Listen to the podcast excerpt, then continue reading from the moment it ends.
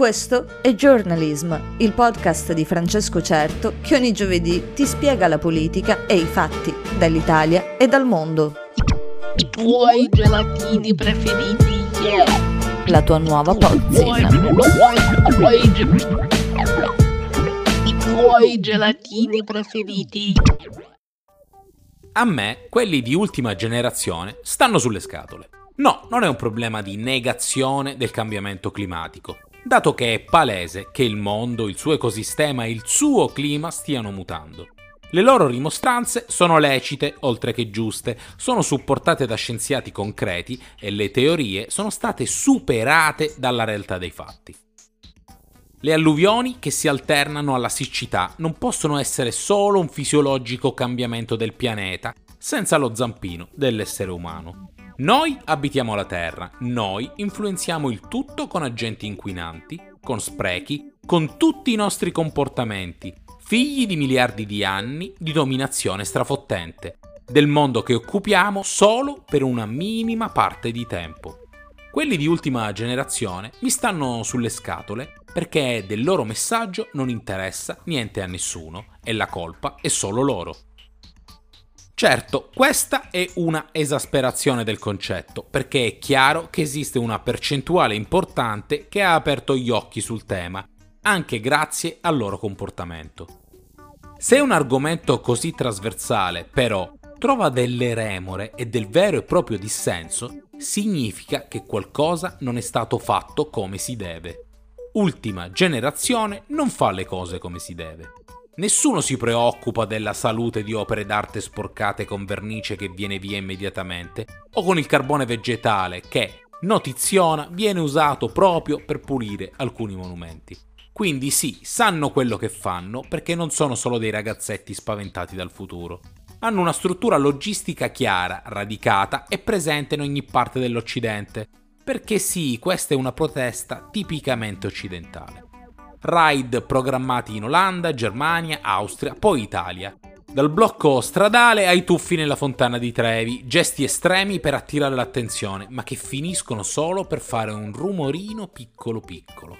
A questi ragazzi, infatti, non li ascolta nessuno. Nessuno. Vengono invitati anche in tv, in trasmissioni preconfezionate dove il fessacchiotto di turno viene usato come cavia da laboratorio per accendere il dibattito. Gli metti contro il giornalista tuttologo che un minuto prima parlava di PNRR e poi è preparatissimo pure sul climate change.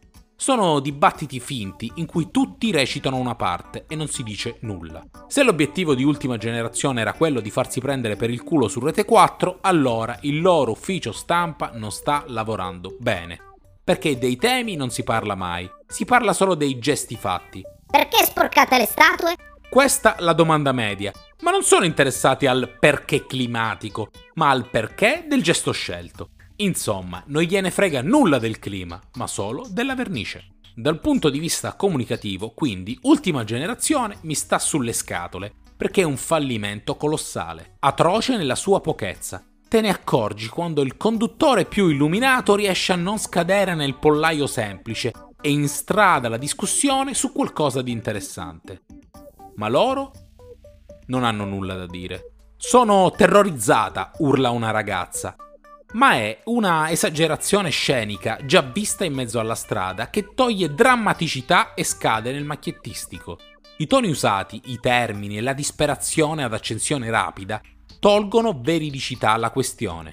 Non sanno comunicare, non lo sanno fare nei gesti simbolici utilizzati che hanno creato rottura con la gente comune, che li osserva e non li apprezza perché quelli fermati sul grande raccordo anulare non provano empatia, ma solo rottura di cazzo, e quelli che vedono la vernice spruzzata non accolgono il messaggio, ma disprezzano il gesto. Non è riuscito il tentativo di portare a sé la popolazione, perché i primi a subire sono proprio le persone comuni. Empatia zero, interesse ridotto e fastidio profondo.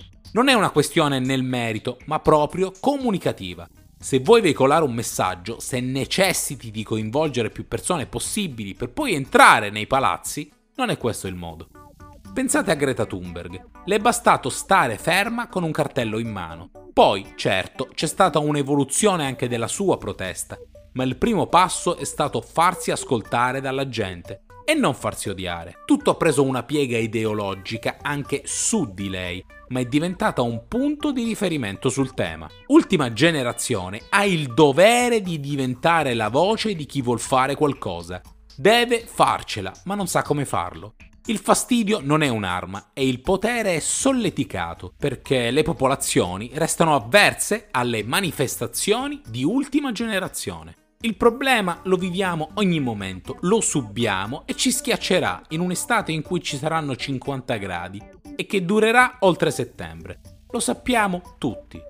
Ma se chi sta provando a fare qualcosa per tutti non viene accettato, forse, due domande, dovrebbe farsele.